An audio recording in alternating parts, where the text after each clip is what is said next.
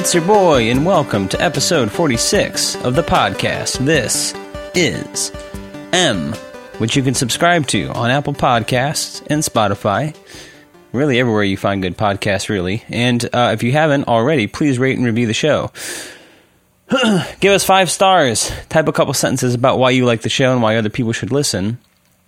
And if you can think of one person in your life who you think would like the show, Look, you're a fan of the podcast. You love it. It's your favorite thing to listen to. You look forward to it every week. And if that's the case for you, there's no reason why that shouldn't be true for the other people in your life. There's no doubt that you hang out with like minded people. In fact, we all live in an echo chamber these days. None of us hang out with people who are different than us. We all want to be in that perfect posse. And I'm telling you, if you like this podcast, you can be damn sure the people to the right and left of you would like it also. So please grab one of those people by the lapels, grab them and scream in their face, listen, god damn it, this thing will change your life. It changed mine. You need to be listening also. And encourage them, for the love of God and all that is holy, to subscribe and listen to this motherfucking podcast. Oh boy, folks, your boy is losing his mind. I actually feel I uh, you know I was spending the last couple weeks kind of writing down thoughts as I go through the week for the podcast. It's been helpful at times. I feel like it was actually really helpful at first, and then actually I don't I don't know if it's actually inhibited me from just kind of being kind of loosey goosey, more extemporaneous with the podcast. But um, uh, I have nothing written down this week and uh, we'll see. Either that's going to be great or it's going to be a pain in the ass. But um, I feel really overwhelmed. I'm finishing summer school. I was taking two classes this summer and uh, finished the other one. Got an A in the class. Yay! And I am finishing the second course this week. And I'm doing very strongly in the course. Thank you. And the problem, though, is I have a final project due this week. And at the same time, uh, there was a recent um, position made available at work. It's a leadership position, and I've applied for it, and I have an interview next week also. And um, for my communications final, I have to give a, a, a, presentation of considerable length based on a experiment that I've been conducting. I think we talked about it actually. I was going to not say anything negative for a week. um, that is due this week. And at the same time, I have to give a 20 minute presentation for this job interview, which is an hour and a half long. So um, I feel pretty overwhelmed. Right before I was uh, fired up the mic here and started recording, I was sketching out um, and outlining ideas for the interview presentation. And, you know, I get, in some ways, it, it feels a lot like how I felt I'm stopping myself because I don't want to. You know, I I feel like I bring up this whole Matt Nathanson tour a whole lot, and uh, maybe I do, and maybe uh, I'm embarrassed, but it doesn't mean that the reasons I'm embarrassed about talking about it so much aren't true. It was a big deal for me, and uh, especially as I've now transitioned away from a creative career. In some ways, it was kind of the the highlight of it, right, or at least the pinnacle of it. There were plenty of highlights along the way, but um, but um, I'm equating the two because it was an opportunity I really wanted. I sort of submitted myself for, and you know, a lot of my self esteem at the time hinged on getting that. And I think there's something. I mean, it's it's kind of the same thing, right? I'm, I'm putting my hat in the ring for an opportunity I'm not sure I qualify for, but I still think I could do a good job if I was given the opportunity. And um, you know, at the outset, the idea is that it could confer uh, a few things. It, it, has the it has the ability to, to change my life in a number of ways that I really want, and so in so in that sense, a lot hinges on it. Um, you know, nothing definitive, and if I don't get it, you know, I still have the rest of my life ahead of me. Right? It's not like my life is ruined, but it's something that I really want. Is probably the important part here, and you know, I guess if there's one difference, you know, nothing is certain in life, but more often than not, the quote real world is different from the creative world in that, you know, not that the real world is a meritocracy either, but you know, if decisions in the real world, like like who gets hired for a job, are multidimensional, in the creative world, they're they're dodecahedrons of dimensions, right? There's just so many things that go into those decisions. And I, I don't know. Maybe my experience will force me to um, revisit this concept also. But you know, whether it's returning to school or even at my work, I'm I'm more frequently finding that my hard work is being rewarded. Um, so I don't know. I know it's a multidimensional decision on who gets this job. Some of it's seniority. There could be other decisions. There could be other factors as well. But I think the only thing I can do is prepare, and um, so yeah, I'm trying to do my due diligence and prepare as best I can for this interview. And if I get it, phenomenal. Of course, I'll be boasting and, and talking about that. Um, I don't go into too too many specifics about my my work. I think part of that is because I can't, and part of it part of it is I don't want to. Um, but uh, I'll certainly let you know uh, if that happens. Um, otherwise, man, that's really been the only thing that's on my mind for the last week. So maybe we'll just wrap it up there. Um, your boy's about to go on his vacation uh, at the end of this week. Actually, by the time the day the next podcast comes out will be the first day of uh, will officially be the first day of my va- vacation. So um, we'll see. I'm not sure when I'll get around to recording it, but uh, but uh, the podcast will continue for the next couple weeks. Uh, I was sort of considering banking them, you know, sort of pre-recording them so that so that I literally had nothing that I needed to do over the vacation. But I enjoy doing it. It's not a burden for me. Uh, this is, you know, I feel kind of bad that I haven't been able to give the podcast as much psychological space as I normally do in the last few weeks. Um, but it's still when I get around to doing it, it's the highlight of my week. And unfortunately, I've had to sort of do it last minute frequently. I mean, today's Sunday. The podcast is coming out tomorrow, but really in ten hours. You know, they get uh, they get um, disseminated at midnight. So um, that's fine. It's no big deal. It's very easy for me to sort of wrap this up and just sort of throw it online. But um, but yeah, I don't know. Um, maybe maybe it's uh, what happens when you sort of hit your stride with something. It just becomes a part of your life. Um, in some ways, it's kind of like therapy. You know, I, I always feel when I sit down for for therapy, um, when I don't know what to talk about, I feel like I haven't done my due diligence outside of work. But as my girlfriend has started her own therapy, um, uh, without saying too much, I just think you know, she, I think she's surprised what time. I think she is surprised at times what comes up because as you go through your life, you think, oh, A, B, and C are the most important things going on in my life right now. And if you're given an hour to talk about things and you end up talking about D, some, you know, ostensibly minor thing in your life or from your past or whatever, um, you're surprised that you, you worry that you're wasting your time talking about it. And, uh, yeah, I don't know what I don't know what point I'm driving at, except to say, um, I, yeah, I think I'm just trying to say I, I haven't thought about this podcast a whole bunch recently, um, and yet it's an important part of my life right now, and I just assume that we'll talk about what needs to be talked about. Um, I think especially as I feel the podcast sort of recede into the background of my life, I worry about the entertainment value of it. Um, I, I, gotta say, I'm I'm really impressed that the numbers for the podcasts are as consistent as they are.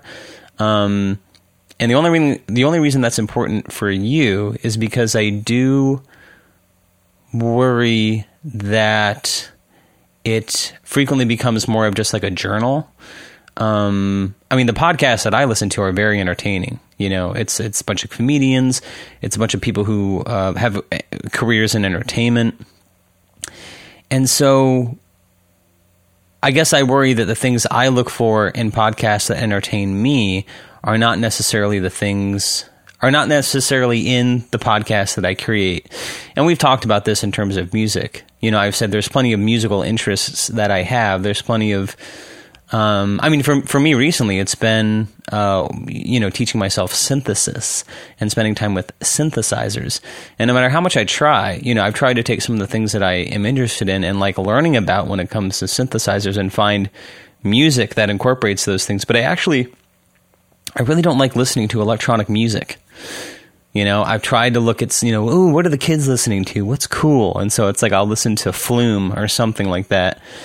And, you know, there's some interesting stuff going on, but there's I I don't know what it is, but there's something kind of like soulless in a lot of that music. And I don't know why it doesn't speak to me, but it's like even you know, even as I enjoy, you know, I've, I've mentioned this this uh, this um, I don't even know what you call it, like a learning tool. It's called Syntorial, and it sort of is a curriculum on learning synthesis. And it's, you know, by the time you actually finish it, it will take tons of time. But even then, you realize it's really just like a fundamental understanding of the, the basic concepts of a that are commonly found on, on a synthesizer and how to hear them and how to hear synthesized sounds and recreate them.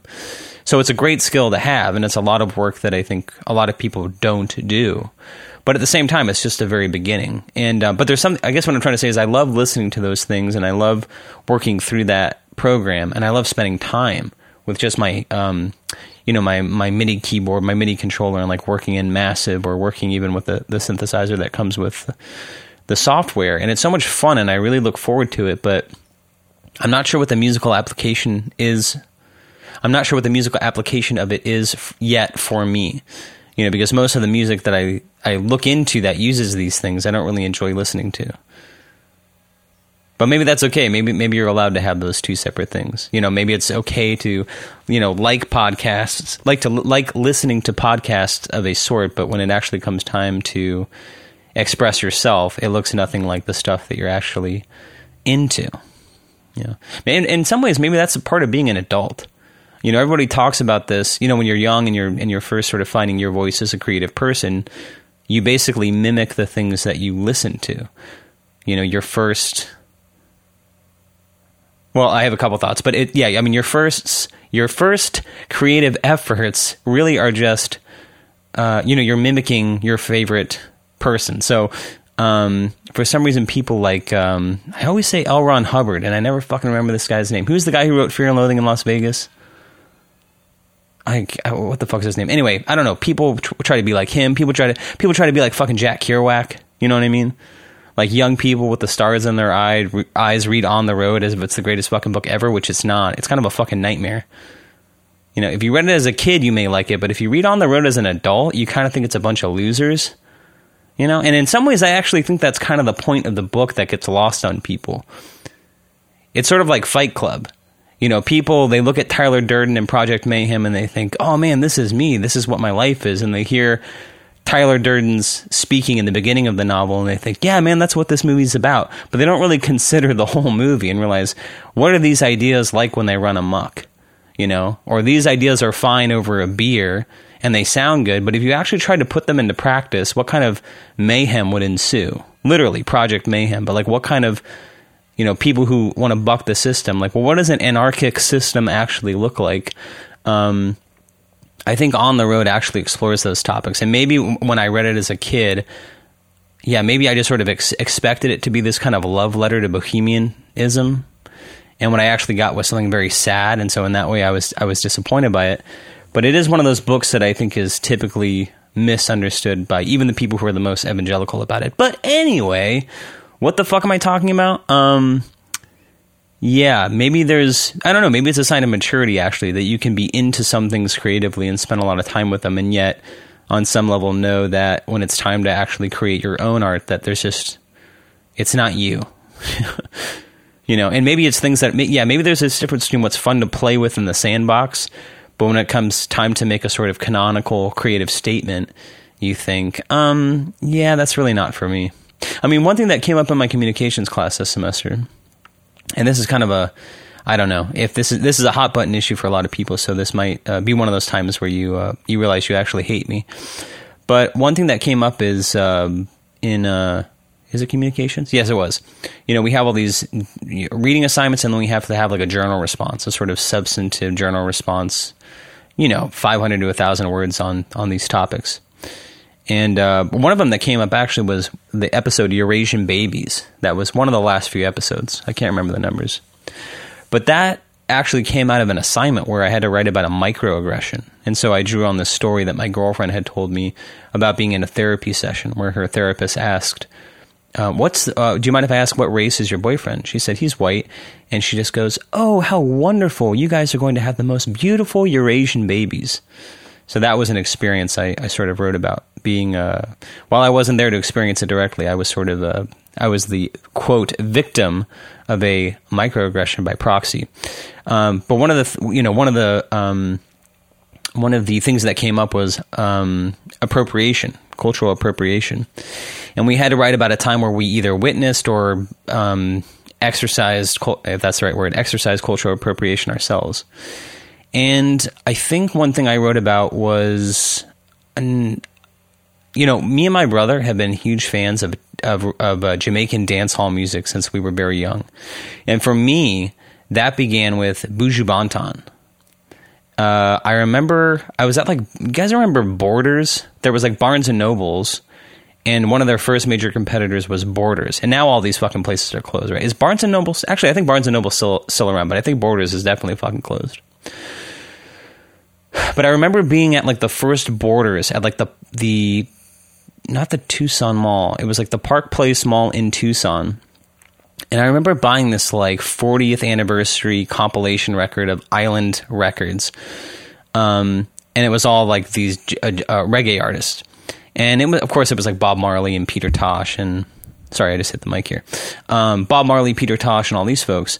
And there was one track on there, Champion by Buju Banton. And I remember when this fucking thing played for the first time, it's one of the few times in my life where I feel like the co- like the earth stopped spinning and it was like like the heavens opened up and a light shone down on me from heaven and said, "This shit is for you, man."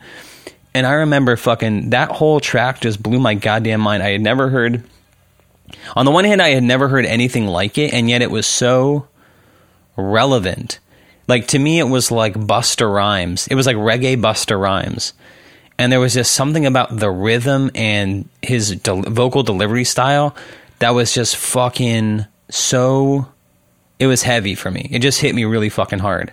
And i remember buying that record 'Til Shiloh which if you haven't fucking peeped it you have to check out. I don't know i haven't listened to the whole thing in a long time. I think there's plenty of fucking bangers on it especially the beginning. It opens up with a fucking great kind of nyabinghi type or maybe it comes up with the his sort of prayer Anyway, the point is, is like it was just a fucking really cool record for me, and it was a record, especially when you're young. And this was, I mean, the internet was a thing, but it's not like we had Spotify and shit. And so it was like you could find a record and go deep on it and cherish it, and you would have you would never meet anybody else who is hip to this fucking music. You know what I mean? Like you would just think that you were on your own island somewhere. And by the way, the fact that you were able to, I probably bought the record at Borders also. The fact that it's in Borders should suggest to you that it's popular enough that a major national uh, chain is sort of stocking this musician's merchandise. But nobody we fucking knew was listening to this music. And I remember when my brother especially got into reggae music, he really went down the rabbit hole and brought so many fucking new artists to my attention. And it was people like Sizzla, Capleton, especially Capleton's record Mo- "More Fire," which you can't fucking f- really find anywhere, as far as I can tell. I don't even think it's on Spotify, but that shit was the that may be one of the greatest fucking dancehall records of all time. Uh, Sizzla, Capleton. I remember Sean Paul when he crossed over. That was a fucking huge record. Um, but yeah, so just going down the fucking dancehall uh, rabbit hole was just a huge fucking thing for us, and then ex- eventually by by extension to our circle of friends. Um, and it was such a formative influence on me creatively. Um, and I remember about five years ago, dude, this is gonna blow your fucking minds. And I maybe I shouldn't even be telling you this, but this whole this is M thing and my artist name M the heir apparent came during. I, we've talked about this kind of weird spiritual t- time in my life where I was really getting into the I Ching. If you want to hear about that, you can go and listen to the uh, episode thirteen of the podcast, a Book of Changes, where I talk about the I Ching. But around that time, I had, and I was just thinking about this fucking driving to the gas station today. But you know, I, have mentioned, I've alluded to that this that I have this idea for a creative project that I've been marinating on for about four or five years now that I haven't had the courage to actually uh, really begin to work on seriously. And yet I think about it all the time. Like even when I'm fucking around with a synth- synthesizer these days, there will be some sound where I go, "Oh, that could be that sound for for this creative project." So anyway, I I, I know I'm talking around it very euphemistically, but um, part of that whole time period was coming up with this anthem for myself, and the song is literally called "This Is M." And I have my brother and my friend Matt, our MVP, have heard the lyrics in an a cappella version. But what they don't know is that I spent some considerable time and and and I guess I guess money in the studio with my buddy and collaborator Gowan Matthews, who's produced all of my music over the last few years. Recording a fully produced dancehall version of this song, This Is M. And the reason nobody else has ever heard it is because I actually rap or deliver the lyrics, however you want to think about it, in this Jamaican patois dancehall style. And of course, this is where we're coming full circle. The reason nobody's ever fucking heard this song is because if I ever released it, I would be fucking skewered for one appropriating the, not only the style of music this way, being a white artist in a categorically uh, black genre of music, but delivering it this way with with the with the accent. The reason it had to be recorded that way is that's how the lyrics were written. I mean, the lyrics themselves, the whole the hook of the chorus depends on speaking in Jamaican patois. You just can't Anglicanize it. Um, and if we're not considering cultural appropriation, that just makes sense to me. Like if you're going to work in a genre, you have to be true to the genre, and you have to do certain things within that genre. And one of the things that makes the genre so compelling as a listener is the percussive quality of the vocal delivery that comes from the patois and from saying things in, in a sort of punctuated way. Um, I mean, to me, the best vocal vocal deliver, deliverers of that genre, to me, Bounty Killer is the fucking number one. I mean, when I think of like albums, I think Capleton's More Fire is probably maybe one of the best dancehall records ever written. But for me, one of the artists who has the most bangers fucking across the board is Bounty Killer. And I remember around that time, I had a playlist on Spotify. I mean, I still have it. I still add to it every once in a while, but I had this playlist on Spotify that I was just, I had probably about 60 Bounty Killer songs that to me were just fucking all fucking just murdered. They were just dynamite fucking dancehall tracks. And that to me was like the rubric that I based this song off of. But anyway, I've recorded the song. I would actually want to do considerable work on it if it, if it ever was released. But I think I'm just talking about this idea of here I have this song that bubbled out of me from the same in some ways even deeper, but I was going to say from the same creative wellspring as every other song I've ever created in my life. Any other like genuine inspired creative idea that's ever come out of me. We like we know the difference. Everybody knows the difference from creating by you know something creative that comes out of a commission. You're basically being forced to think in a certain channel or or venue and channel your thoughts and create something for pay versus when we're just kind of going through our life and we tap into something and you have this you have this genuinely inspired creative idea. Well that's where the good stuff comes from. And this this anthem this song came to me in the same way that every other song every truly inspired idea i've ever had comes from the same wellspring but the fact that it happens to you know you know the fact that it happens to be in a certain genre of music, a categorically, I'm using air quotes here, black genre of music, I'm not, quote, again, quotes, allowed to release it. Um, and I don't want to sound. Again, I'm sort of prefacing this because I'm anticipating how people respond. I get, I completely get why people don't want to hear white people perform in traditionally black genres. I mean, black artists are uh, unquestionably uh, one of the most exploited people in the history of the music industry, right? So um, all that still stands. But one point I tried to make in this writing in my response, and it's just a it's just a question, and I don't know what I don't I'm I'm not sure I know the answer to this, but it's something I'm I'm not.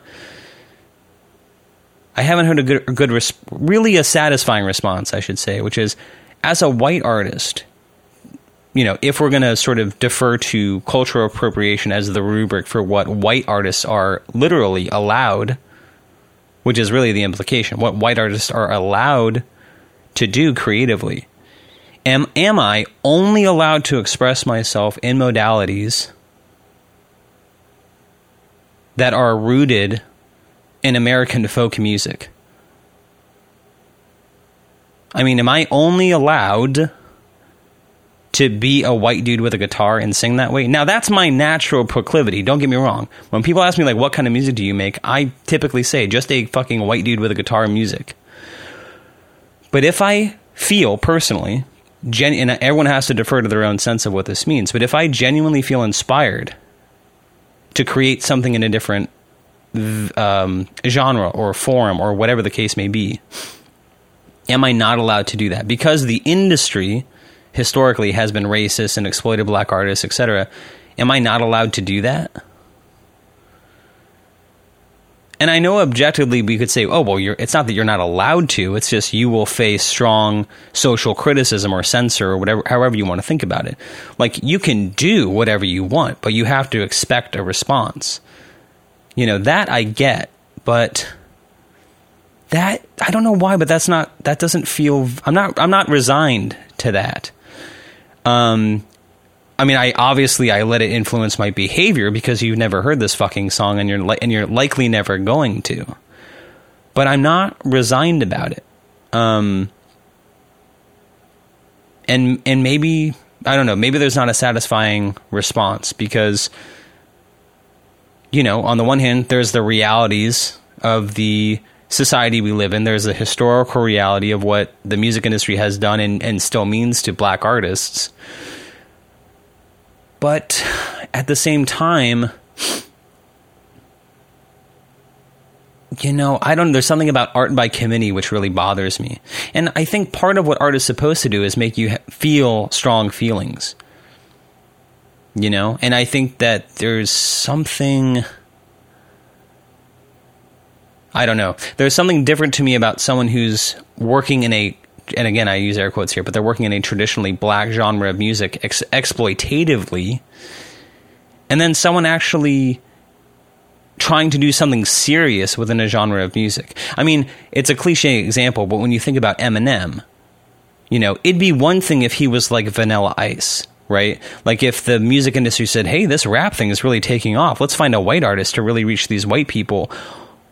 Now, I don't know. I don't know what the fuck was going on in the music industry that that made Eminem famous. I, I don't think it was that because I think even if you're not a fan of rap music, I think anyone can objectively listen to Eminem and say that dude is a fucking MC, right? Like he is a card carrying MC. He has skill. Some say he's the best ever. I don't fucking think that that's true necessarily. But he's earned his fucking stripes, right? And when Eminem releases a rap song, he's it's a it's a valid statement within the genre. I mean, I've thought about this actually. I've mentioned, I don't know if I actually, maybe I haven't mentioned it, but I've opened a couple times for this dude, Jon Bellion. And he is under this group called Visionary Music Group, which uh, the first artist that was signed to it was Logic, who literally just came out with their last record. They announced their retirement from the music industry. But Logic is a white rapper, and he's fucking phenomenally huge. Now, you may not have ever heard of him, but this dude fucking plays Red Rocks. You know what I mean? In Colorado. Um, the guy's fucking gigantic, and um, Jon Bellion is also huge. But um, that dude is a white rapper. But you listen to him and you go, oh, but but what he does within the genre, he's dead fucking serious. So I don't know. I know there's a lot to be said about cultural appropriation, but I don't know what I don't know what do you tell a guy like Logic who not only has dedicated that much time to the craft, but but takes it seriously are you just supposed to tell him, sorry, dude, unless you're just, you know, get in line behind Ed Sheeran for your shot because you can't do this? I, I don't, I don't know. That doesn't feel fully satisfying to me. You know, I mean, I didn't choose to be inspired by Buju Banton. I just bought a record and fucking it hit me like every other thing I've ever listened to that inspired me. Every other great artist that I've listened to. yeah, I mean, when I listen to Bounty Killer, and maybe this is an obvious point to make, but I but I I'm I'm trying to articulate something about how we don't choose desire. We don't choose what we like. I don't even think we necessarily choose like you know um, what genre of music we create in genuinely. You know, um, but there's something like, even on these years where I've been like, oh, I'm only going to listen to Beethoven for a year. I'm only going to listen to Brahms for a year.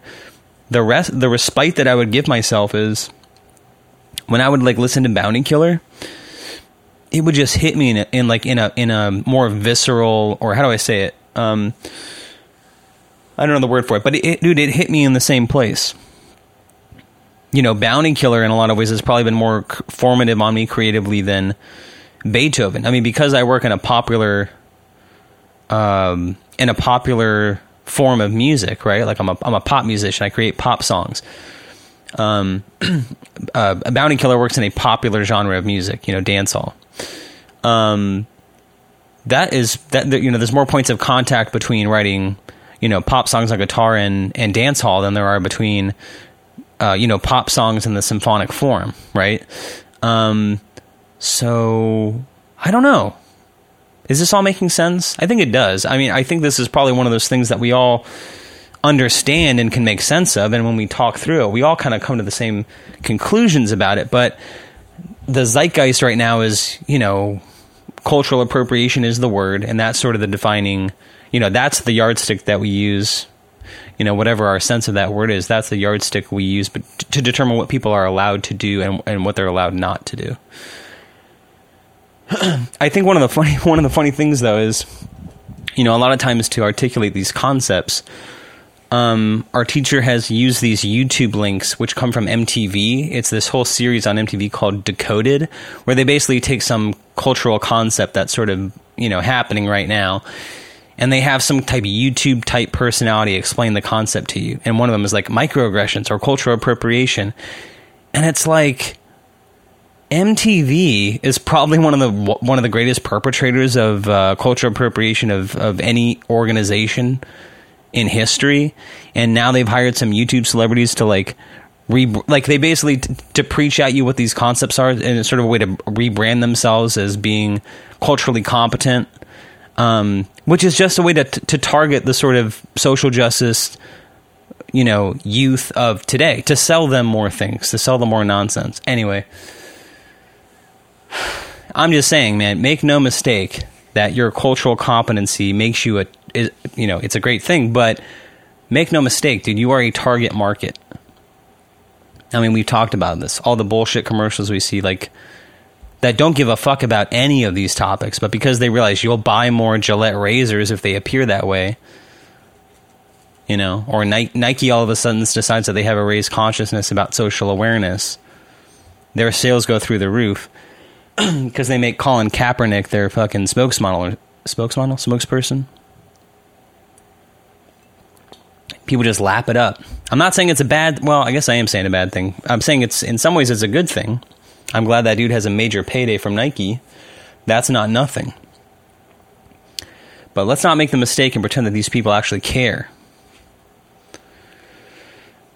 Oh, yeah, yeah, yeah, yeah, yeah, yeah. dude. I'm sure. I'm sure some of you think I'm a fucking uh, alt right incel. Um, I, am telling you, I've actually I have some friends now who are losing their goddamn minds and are like, you know, they're doing this whole like walking away from the Democratic Party, and they're becoming these crazy alt right people.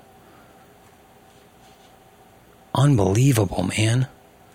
I'm sort of embarrassed for them. They're posting on social media about, oh, it's all fucking conspiracy and fucking don't wear a mask and Oh my god. I had one guy posting about how like all these celebrities and politicians had taken place in like child orgies. Like you know that whole Hillary Clinton thing, Pizzagate?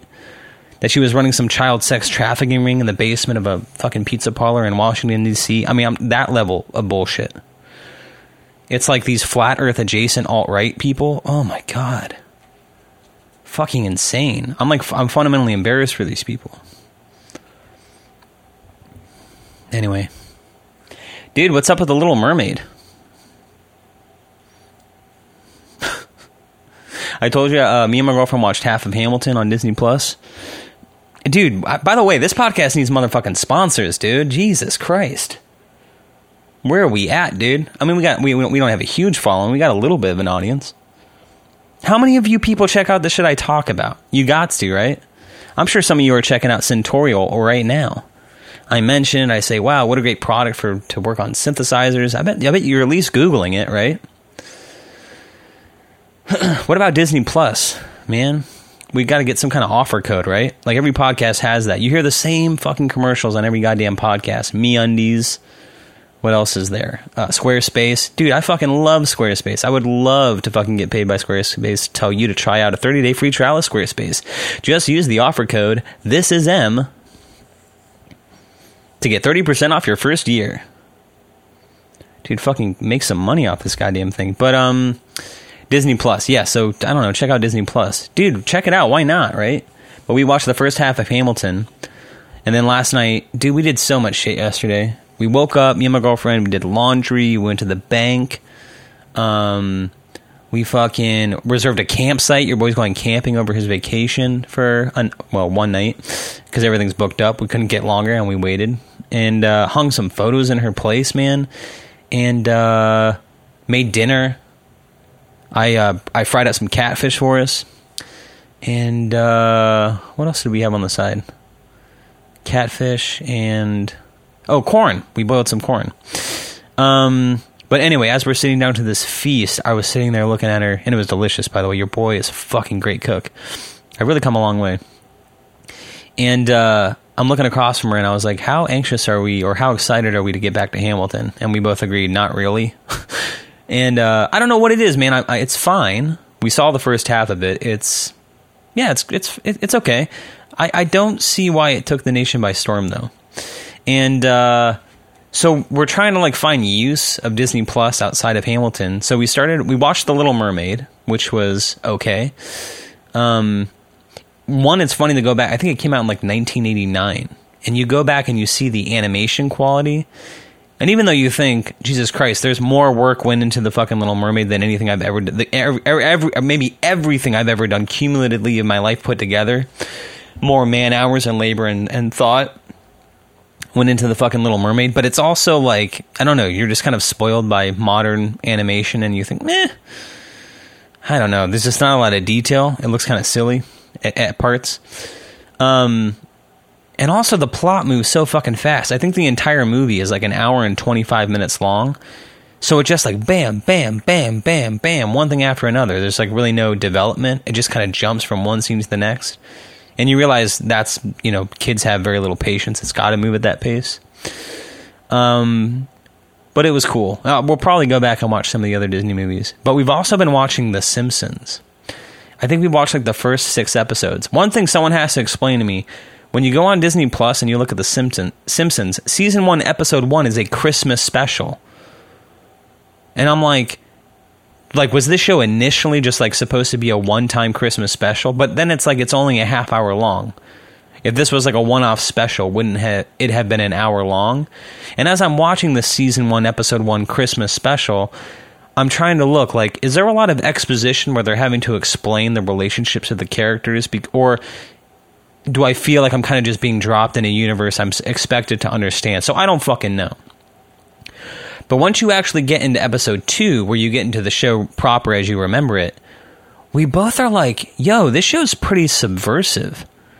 You know, like it actually tackles in a very kind of, I mean, in a, I mean, it's a family, I guess it was, I don't know if it was, I think it was like marketed as like a family friendly show in a very kind of smart way it it addresses some interesting topics, like the the fact that Homer Simpson works at a toxic or at a uh, nuclear energy plant is handled in a very kind of ironic way. You know, like Mr. Burns, or is it Smithers? I think it's Smithers. I think Mr. Burns is the fucking principal, right? But Smithers, the CEO or the the president or whatever of the nuclear energy company or whatever, like they just handle the whole idea like this guy is evil. Uh, I don't know. Homer has to work for the man, you know, and he's just kind of like a middle class person. I don't know, man. It was a, it's actually a very fucking smart show, and frequently very very funny. And I wasn't anticipating that because I think, I mean, I remember watching The Simpsons when I was younger, and I don't remember it hitting that hard, and I wasn't really into it. Do you know what I mean? I saw it, I let it wash over me, but I was never like a huge fan of the show specifically. But going back and watching it, you go, damn, dude, this show is pretty subversive. And it makes sense when you see the shows that have become big afterwards have really kind of used The Simpsons as kind of a benchmark. You know, we're going to use a sort of family friendly animation platform to actually be kind of subversive and get at things that we probably wouldn't be able you know if this was a live action show we would never be able to address these issues but because it's animated we're actually able to get at these things in a way that is sort of subtle and that kind of is more palatable for people. You know, you totally see, um, you know, King of the Hill. You totally see fa- uh, uh, Family Guy. You see South Park. It's all it all goes back to Simpsons. And it's just so funny that such a cultural institution like The Simpsons is, and we'll see, maybe after season six or seven or shit, it just kind of goes down the toilet. But you definitely see that, oh, this show created an entirely new genre of animation. It's like prime time television, but animated. I don't know. Maybe you're all fully aware of this, but for me, it was interesting to go back and watch those things.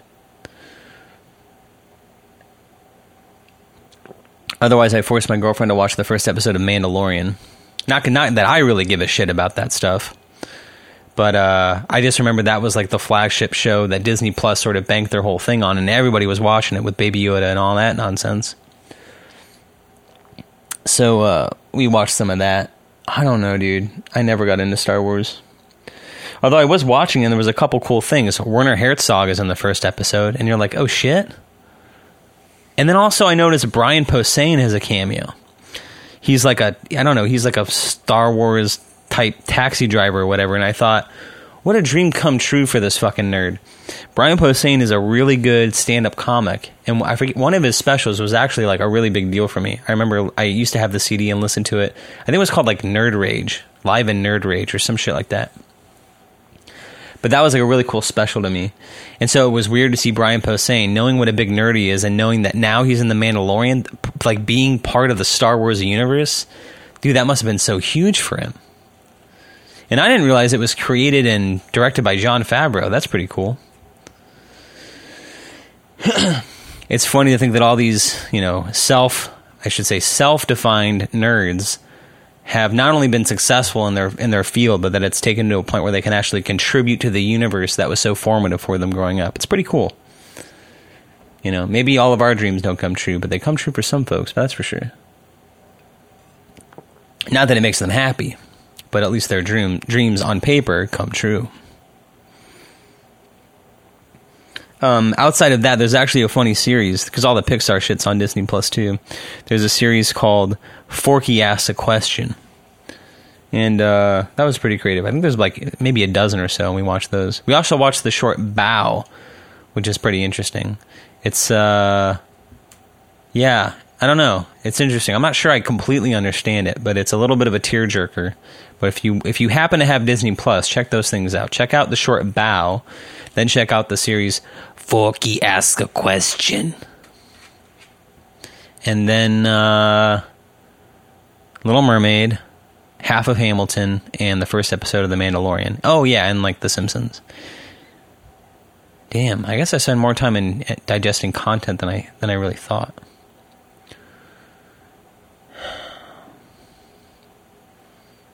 Anyway, where are we at, folks? I think we're about 45 minutes. I'm going to give you one hour and then I'm going to go about my life because I got shit to get to. I got to work tonight. I got to get back to preparing for this interview. Thanks for listening, though. I mean, geez. It's so crazy to think that we're at episode 46, and I know. Excuse me, I'm burping. I know it's not um, you know, you see like the Joe Rogan podcast and they're like at episode 1600 or something like that. I know I know we're not that far along, but kind of doing this podcast has actually taught me a little bit about, you know, good practices kind of in life in general really and, it, and a lot of this stuff will sound obvious, but if you're a creative person, I think you'll appreciate how hard these things are actually how hard these things actually are to implement, especially in your creative work, which is consistency. Um, just kind of surrendering to the process because you know, it doesn't take a lot of time to do this, but it takes consistency and it takes making time for it. and you know, aside from the fact the fact that I think it's okay, I mean, I, I'm I am happy that people listen. I'm happy that people continue to tune in. Um, we do have a small group of dedicated listeners. I'd like it to grow, um, but even if it didn't, you know, as we're approaching, maybe we'll talk more about this at the halfway mark when we do the year long anniversary. I'll probably talk more about these things. Um, because I've said many times the goal is 100, right? So we're almost halfway to 100, but we're also you know, just past 50 will be our one year anniversary. I'm very happy that the show has been consistent. I'm glad we put it up every week. We haven't missed a week. There was just like a couple weeks ago where it came out 12 hours late, which was just a mistake on my part in terms of uh, setting the time but we've been consistent. And I, I don't know about you, but I'm I'm trying to think if there's anything else in my life that's ever happened that I've been able to do consistently on a weekly basis, except for like defecating. for uh, if there's anything I've been able to do consistently for a week or, or on a weekly basis for 47 weeks. Right. And even before that, I mean, I've, I, I, you know, this was something I was sort of, uh, you know, up until we did episode um, zero of the podcast, which we were calling the pilot. I mean, episode zero, when I recorded it, was I don't even. Th- I think if you go back and listen to that, I don't even say "Welcome to the podcast." This is M. I think I say something like, "Well, whatever this is," right? Because I even when I recorded it, I didn't know that that was going to be episode zero of the podcast. Um, I was just sort of recording myself. Even I think even a few times a week. When we, I think when we were first doing this podcast, I was pre-recording them, right? I think I was I think oh man. It's crazy to think how far we've come. I think it's only been since like episode 25 that I've actually been recording these once a week. I was banking them for a long time. Jeez, man.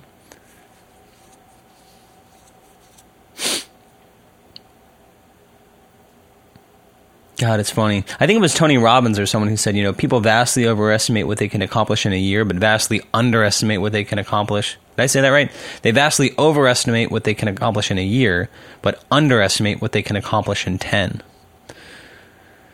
Man, the key is just consistency. Like anything you want to do, make sure you can do it at a consistent level. Like when you're starting something, you're almost better off being under ambitious, if that makes sense Meaning, ter- when you think about what's it going to take to actually execute this plan, be generous to yourself. You know, like if you're like, oh, I'm going to get into exercise. Maybe the maybe the smart thing is to not decide that you're going to run three miles every day. Maybe it's just run half a mile five days a week or something like that, and then you can revisit once you start doing it. But give yourself something small that you know that you're going to do consistently, right? I don't know. There's just something about, oh, I'm just going to record this for an hour a week. You know, it takes me about 30 minutes to get everything exported, titled, and up on the distribution platform. And if I have time during the week, I'll part it out and sort of put those clips up on YouTube. Not that any of you fucking people are watching them. Um, but uh, just like to have the repository. I almost said suppository, but I meant repository. almost have the repository of content because who knows? You know, I say we're doing at least 100, but I mean, unless there's a compelling, re- unless there's a very compelling reason not to, I don't see why we're not going to go past that. And again, just looking back on my musical creative life, I mean, when I made the record Academy Clones as the Plastic Arts and I put it out, nobody fucking listened to it. But it just lived on the internet for a few years and plenty of people found it. And I still get emails about that record. So who knows, man? Just set a consistent schedule, release on a constant basis. I think, especially with a podcast, that's probably true. I mean, I think a YouTube channel is probably similar, but I think if you're going to do anything, um, people have to expect it. You know, and maybe this podcast actually, you know, when people are browsing for a podcast, they need a whole like I, they need a whole world to sink into. And right now, maybe when they peruse the podcast and they only see 47 episodes or something, maybe that's just not enough. Maybe that's still for most people that feels new. Like that feels like a new podcast. But if they find a show that they like and there's over 100 episodes, maybe they go, oh, this is something I'll give a shot. And then they have a whole fucking thing to sink into. I mean, what's the date today? This will be it. So today is Sunday, August 2nd, 2020. When are you listening to this? I mark my words. someone will be listening to this and they should leave a comment under the video or whatever the fuck. By then, maybe, maybe there will be podcast comments, but you know, the audio is getting uploaded to YouTube anyway. Someone will be listening to this on Sunday, August 2nd, 2025. Comment that. Someone's going to be listening to this on well, I guess it, I guess there's no there's no guarantee it will be Sunday, but somebody will be listening to this on August 2nd, 2025. Comment that shit. Somebody's going to be listening to this on August 2nd, 2030. Comment that shit. I mean, assuming the world is still here. I'll probably be in a gulag in some kind of like Trump Trump run Orwellian dystopian future. I'll be fucking ostracized like Galileo or something.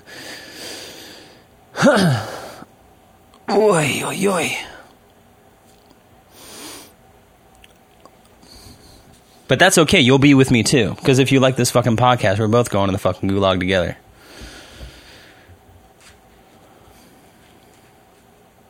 Anyway. Man.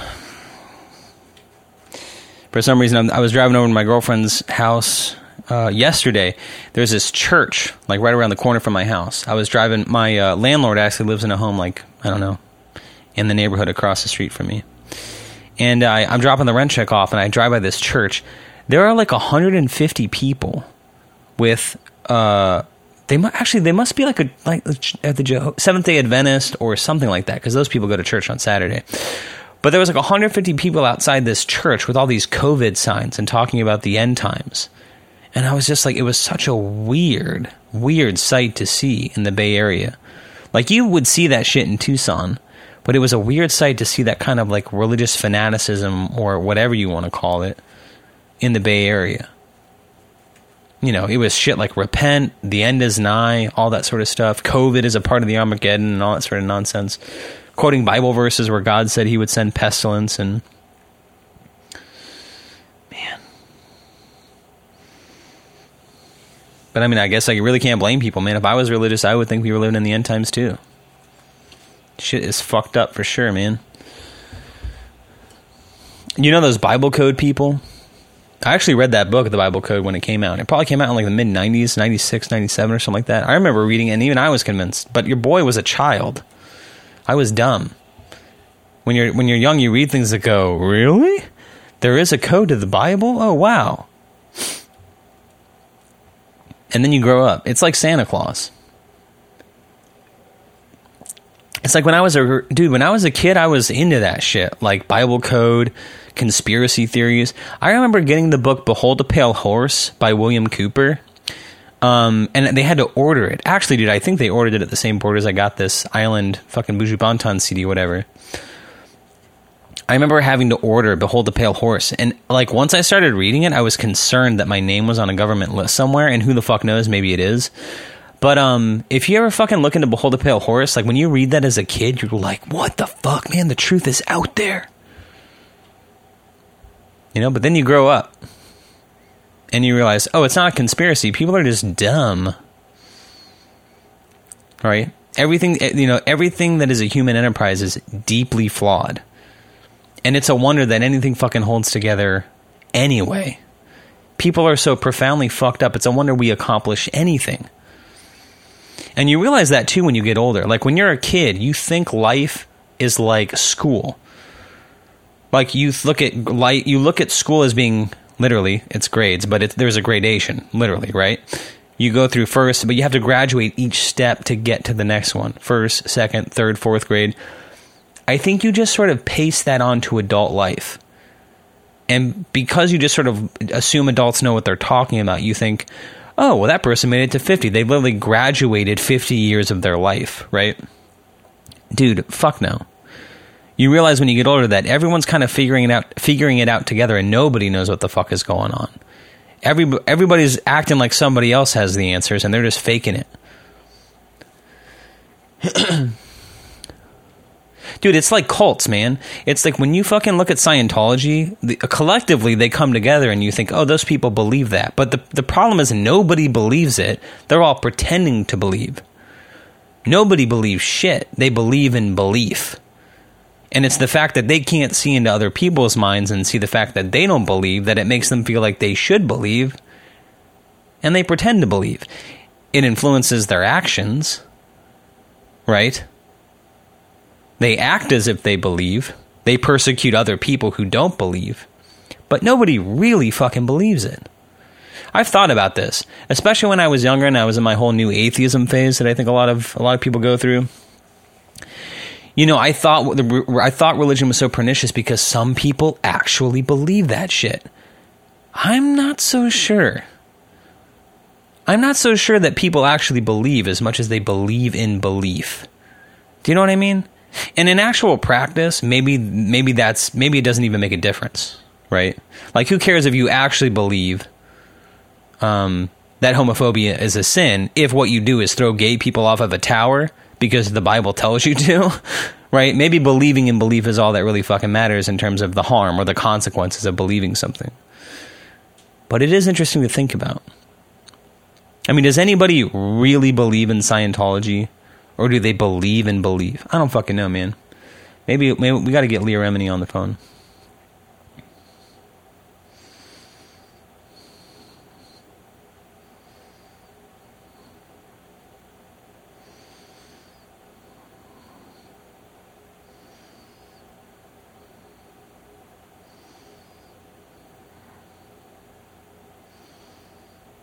Anyway, your boy's out of shit to say. I got about five minutes to go here before I get my hour, and then I get to get the fuck out of here. what have we learned? Um, I don't know. We talked a lot about cultural appropriation. We talked about dancehall music. Um, we talked about being a cracker ass cracker with a guitar. Uh, we talked about microaggressions. We talked a lot about Disney Plus. Um, what else is there to talk about, dude? I don't know. Your boy's just getting ready for a job interview. I'm getting ready to end the semester. Uh, summer school, getting ready to start the fall. I got a two week vacation, no work, no school, no nothing. People are like, What are you doing? And I'm like, I have no fucking plans. Me and my girlfriend are going to go camping one night. We got a tent. A couple thoughts. Dude, we were looking at like, oh, well, how do you how do you even buy a tent? You know, because if you go to like REI or um, we have a store here called Sports Basement. I don't even know if that's a national chain. Maybe it is. I don't know. But um, it's like you go there. I went there looking for hiking boots, and it's like, dude, you could spend like two hundred fifty dollars on hiking boots, or you could spend sixty, and you're like, I don't fucking know the difference. Same thing with tents. You can buy a fucking three person tent for thirty dollars, or you could buy a one person tent for six hundred and fifty. And we're looking on YouTube, like what the f- like, what's the buying guide for a tent? How do I know what tent to get or whatever? And you have these fucking YouTube channels of people just like reviewing camping gear but sometimes it's not even like their whole channel is camping gear. It's just like a dad in the Midwest who has a YouTube channel and he's making videos on how to make fucking fish sticks and how to fucking buy a tent and the differences between DSLR cameras. And you're just thinking like, dude, first of all, thank you for making this video because it is fucking helping me. But I don't understand who the fuck makes these videos. You know, like I don't understand the mentality of the person who's like, yeah, I'm just going to make some unboxing videos. Uh, I'm going to show people how to how to make it because I, I, like model trains. So I'm going to show people how to set up a train around their Christmas tree around Christmas time. I'm going to make some fish sticks for the family. I'm going to review the four fucking family tents that I have, and you're just like, I don't know. I'm deeply skeptical of the Midwest white dude who's just into gear you know what I mean? Like you don't feel like he has any real discernible skills, but he's a uh, he's into consumerism. You know, so it's like he's got a nice DSLR camera. He's got a, he's got like four fucking family tents, and he's reviewing them all on YouTube. And you're like, what do you do for a living? Anyway, I'm just starting to get. I'm just being mean at this point, frankly. Um, I don't know what to tell you, folks. I see us coming up on the end of an hour here, and I'm wondering if I just start doing my exit slow, maybe I can get us past the hour mark and still get out of here now. So let's do that. I'm going to thank you. I'm going to thank you for listening. I'm going to thank you for tuning in. Thanks for listening week to week. Uh, if you haven't already subscribed to the show, you can on Apple Podcasts and Spotify. I think Spotify is our number one platform right now, but. Uh, is it smart? Should I be sending people to one place? I don't know. I stopped turning people onto the Instagram and Twitter because I don't fucking use them. So, look, all I want people to do is subscribe. I want you to listen to the podcast. I want you to share the podcast. I want you to rate and review the podcast. I want you to give us a five star review, and I want you to write a couple sentences about why you like the podcast. And uh, and again, think of one person in your life you think would like it, and share your favorite episode with them. Other than that, your boy's going to have his interview this week, and by the time you hear me next, I will not only be on vacation. I hope I will be able to tell you whether or not I got the job. If I got it, I'm going to celebrate. If I didn't, I'm going to fucking uh, well, I'm going to survive, but I might, uh, you know, I might, uh, I might unload a little bit on the podcast. That's all I'm going to say. But uh, until then, thank you for listening. Thank you for your time, and ciao for now.